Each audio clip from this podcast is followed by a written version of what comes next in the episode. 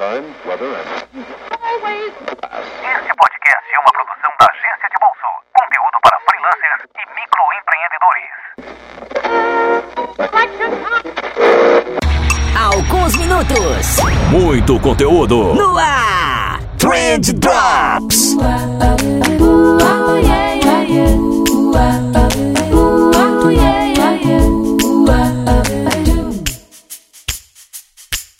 Salve social media, salve empreendedor, salve ouvinte! Tudo bom com vocês? Eu espero que sim, porque comigo tá tudo ótimo, tá tudo maravilhoso, tá tudo um barato. E as minhas gírias dos anos 80 para fazer a abertura aqui estão acabando, então se vocês puderem me enviar sugestões, eu agradeço bastante. Então, meus amigos, sejam muito bem-vindos ao Trend Drops. E como a rotina tá bastante apertada, eu trouxe aqui então mais um Trend Drops para vocês. Se você é da casa, eu sei que você já sabe do que, que se trata, mas caso você seja novo por aqui, vale sempre a pena explicar. O Trend Drops é um programa que eu trago aqui no feed quando, por algum motivo, por algum infortúnio dessa vida mundana, eu não consegui gravar ou editar o episódio convencional do Trendcast. Então o Trend Drops tende a ser um pouquinho mais curto e sem convidados, né? É só eu e você trocando uma ideia aqui. Normalmente eu trago alguma ideia maluca que tava na minha cabeça e, e- e simplesmente saio falando aqui pra vocês. Mas antes da gente ir pro conteúdo de hoje, eu só queria deixar um recadinho pra vocês. É, como vocês já devem saber, a gente tem aqui na agência de bolsa o nosso curso de vendas para social media, né? Que é um curso que te ensina a vender os serviços de mídias sociais através de um método de vendas de cinco etapas. Então, se você é freelancer ou tem uma agência de publicidade, esse curso é tipo foi feito pra você, tá ligado? A, a gente tá com quase 500 alunos, os feedbacks são bem positivos, a galera tá se amarrando muito. E aí eu pensei, porra, por que não deixar esse curso ainda mais foda? Então eu vou adicionar um módulo bônus lá no curso com mais 5 aulas completas no início de agosto. O curso até então ele falava sobre o processo de venda, né? Então eu, eu abordava nas aulas desde a definição do cliente ideal, passava pela prospecção, reunião, proposta, fechamento, enfim. Agora o módulo extra que eu vou adicionar no, no início de agosto, ele vai te dizer o que fazer quando você já fechou com o cliente. Então vai ter aula de como você montar um welcome kit para esse cliente, o que você precisa colocar no contrato. Eu vou te ajudar a desenvolver um cronograma de entregas para você não atrasar nada no projeto. Ah, Enfim, a, a ideia é deixar tudo dentro de um processo bem redondinho para você sempre saber o que fazer quando entrar um cliente novo na sua base. Assim você simplesmente não trava. E como é que vai funcionar isso? Se você já é aluno do curso, fica frio, você vai receber acesso a esse módulo extra 100% grátis assim que ele sair, vai ser meu presente para vocês. Perfeito? Agora, para você que não é aluno do curso, a gente vai fazer o seguinte: se você adquirir o curso até o final de julho do ano de 2019, né, caso alguém do futuro esteja escutando a gente aí, você vai ter acesso gratuito a esse módulo extra, sem pagar nada, free na faixa. E aí, se você perder essa oportunidade, não vou poder te ajudar. A partir de agosto, esse módulo extra vai ser pago, combinado? Então, se você garantir a sua vaga no curso agora, ou até o final de julho aí no máximo, assim que a gente lançar esse módulo extra com 5 aulas, você vai ter acesso a ele 100% grátis. Se você deixar para comprar depois de julho, ali em agosto, enfim, qualquer outra época do ano, você vai ter que pagar para ter acesso a esse módulo extra. E vale a pena lembrar também, galera, que esse não é igual aqueles cursos de guru que a gente vê por aí, que, que vai ficar te enrolando um monte para te vender um curso de dois mil reais no final. né? O nosso curso é prático pra caramba, ele vai diretaço ao ponto mesmo. Eu odeio o curso que se enrola, então o que eu vou fazer é te ensinar um método muito legal, que funcionou muito bem dentro da agência e funcionou também a, a, a beça em várias outras agências que a gente aplicou. E é sempre bom lembrar também, o nosso curso custa 199 reais, então pagamento único, dá pra parcelar em 12 vezes, sem juros. Tá barato demais, a nossa ideia é democratizar o acesso à informação, beleza? Te espero lá então. Enfim, chega de jabá, hoje eu quero falar sobre percepção de valor com vocês, então bora lá pro conteúdo.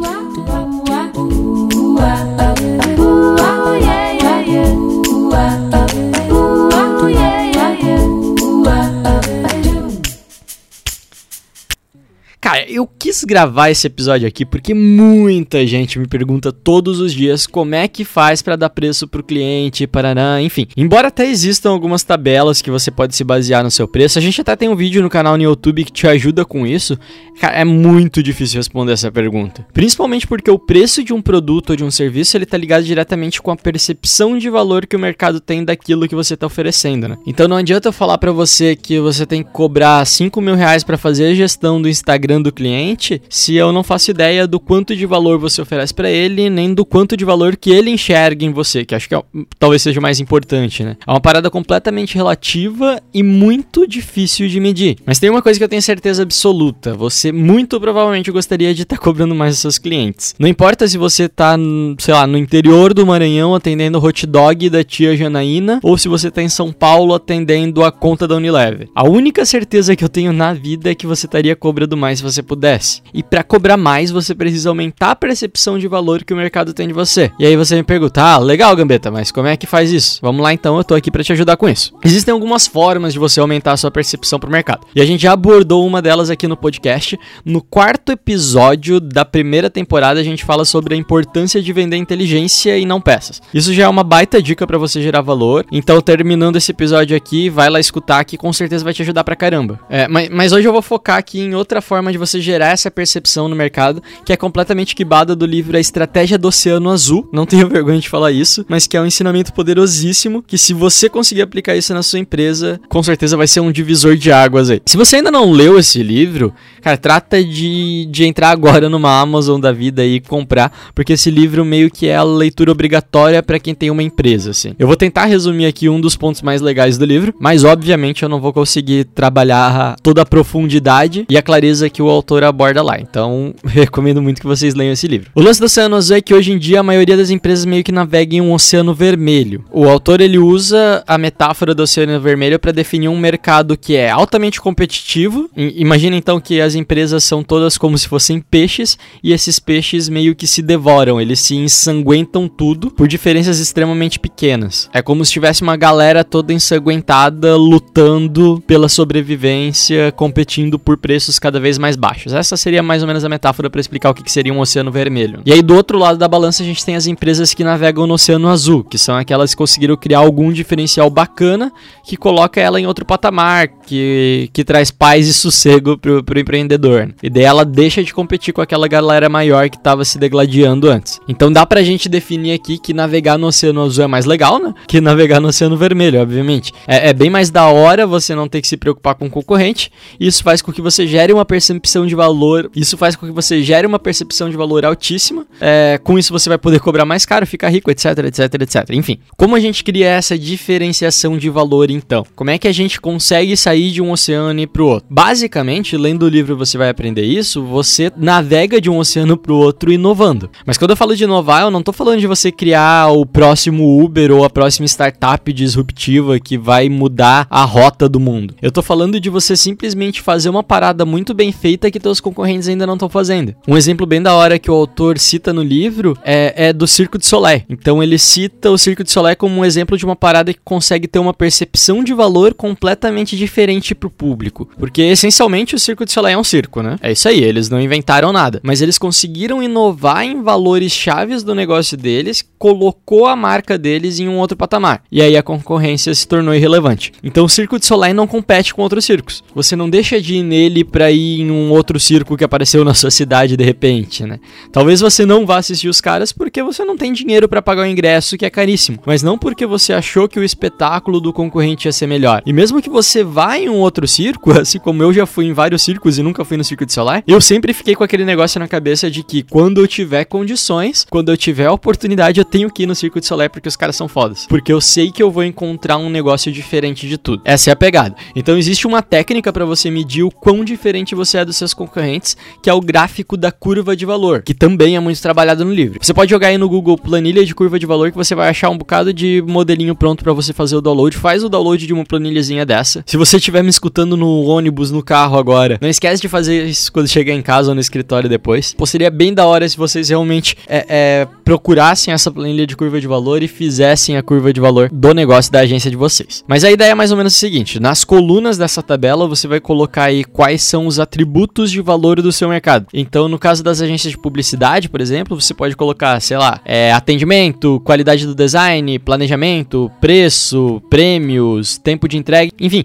você tem que definir alguns atributos que você acha que são pertinentes para serem comparados dentro do mercado que você atua e quais são os atributos que o cliente está observando na hora de tomar uma decisão. E aí nas linhas da tabela você vai listar quem você enxerga que seriam os seus concorrentes e pode colocar quantos você quiser, quanto mais colocar melhor, na verdade. E depois depois você vai pontuando de 1 a 10 todos esses atributos. Então, tanto para você quanto para os seus concorrentes, por exemplo, você pega o atributo atendimento e daí você dá uma nota de 1 a 10. Quanto que você acha que é o seu atendimento? Porra, não, meu atendimento é muito bom. Então você se dá 10. Ah, você acha que você peca um pouquinho no atendimento? Talvez um 6, um 5, um 4, enfim. Você vai dar uma nota para o seu atendimento e depois você vai dando uma nota para todo o atendimento de todos os seus concorrentes. Depois você vai para o segundo atributo. Ah, é a qualidade no design, é a produção de conteúdo, é o tamanho dos clientes, enfim. Vai pontuando todos os atributos que você acha que seriam interessantes, todos os atributos que fazem diferença na hora do cliente contratar, para ir completando essa tabela. E aí no final você vai ter uns gráficos muito loucos. E aí que tá o pulo do gato. Quanto mais parecido o teu gráfico for dos outros gráficos, mais fundo no oceano vermelho você tá. Então quer dizer que a tua percepção de valor é muito próxima da concorrência. E aí você só consegue competir por preço mesmo. Agora se o teu gráfico for bem diferentão da concorrência, você tá no caminho pro oceano azul. Quer dizer que a percepção de valor que o mercado tem de você já é diferente da percepção que ele tem da concorrência. Eu tô com um gráfico aberto aqui no meu computador, então é bem mais fácil para eu entender, né? Eu sei que é, é, é, um pouco complicado explicar gráfico por áudio, mas já que eu tive essa ideia, agora vai. Enfim, agora ou depois, quando você tiver um tempinho, abre o Google aí de novo e pesquisa, pode ser no Google Imagens mesmo,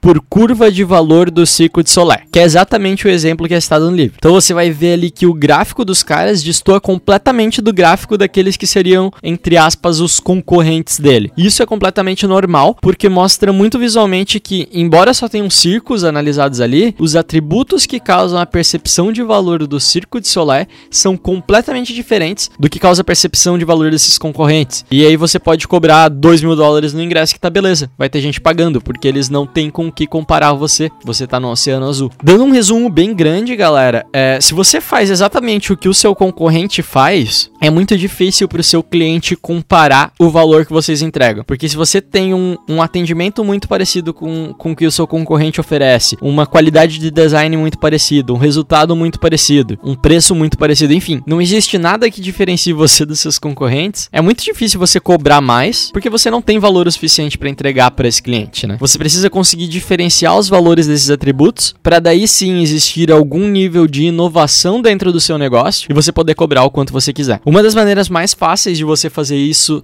dentro da publicidade é nichando a sua agência. Então a gente até já falou isso lá no Instagram, se você nicha a sua agência, ou seja, se você se especializa em um público específico ou em uma necessidade específica do seu público, você vai mudar completamente os atributos de comparação e muito provavelmente você vai ficar sem concorrência, você vai ficar no oceano azul. Então, por que talvez não cogitar ser uma agência especializada em construção civil ou uma agência especializada em bares e restaurantes? É, ou então igual o exemplo que a gente deixou lá no nosso Instagram, a agência Think Eva, por exemplo, que só faz campanhas onde a mulher é o centro do discurso. Tem, tem muita coisa que dá para fazer e trabalhar de uma maneira nichada é sem dúvidas a forma mais fácil que você vai encontrar de se distanciar da concorrência. Então, quando você fizer a sua curva de valor ali na, nas tabelinhas, é bem provável que você note que o gráfico de vocês vai estar tá muito parecido com o gráfico dos concorrentes. O que quer dizer que você oferece alguma coisa muito próxima do que eles oferecem. E daí, como é que você faz para mudar isso? Se você me pedir um conselho, eu vou te dizer, cara, nicha a tua agência, que aí você vai conseguir se destacar. Enfim, pensa nisso, dá uma estudada nesse lance de curva de valor. Se for possível para ti, lê o livro da estratégia do Oceano Azul e se aprofunda nesse tema que vale muito a pena, beleza? O conteúdo de hoje vai ficando por aqui, mas seria muito importante que você continuasse levando as coisas que aprendeu nesse episódio pro teu dia a dia e depois que você aplicar e ver que funciona, porra, compartilha esse conhecimento com os teus colegas também, fala sobre isso pros teus clientes, descentraliza esse conteúdo que não tem nada mais gostoso na vida do que a gente aprender alguma coisa nova e depois a gente poder ensinar essa coisa para alguém. Fechou? É isso aí. Eu espero do fundo do meu coração que você tenha gostado. Toda quinta-feira tem podcast novo aqui para vocês e a gente se vê na semana que vem. Valeu!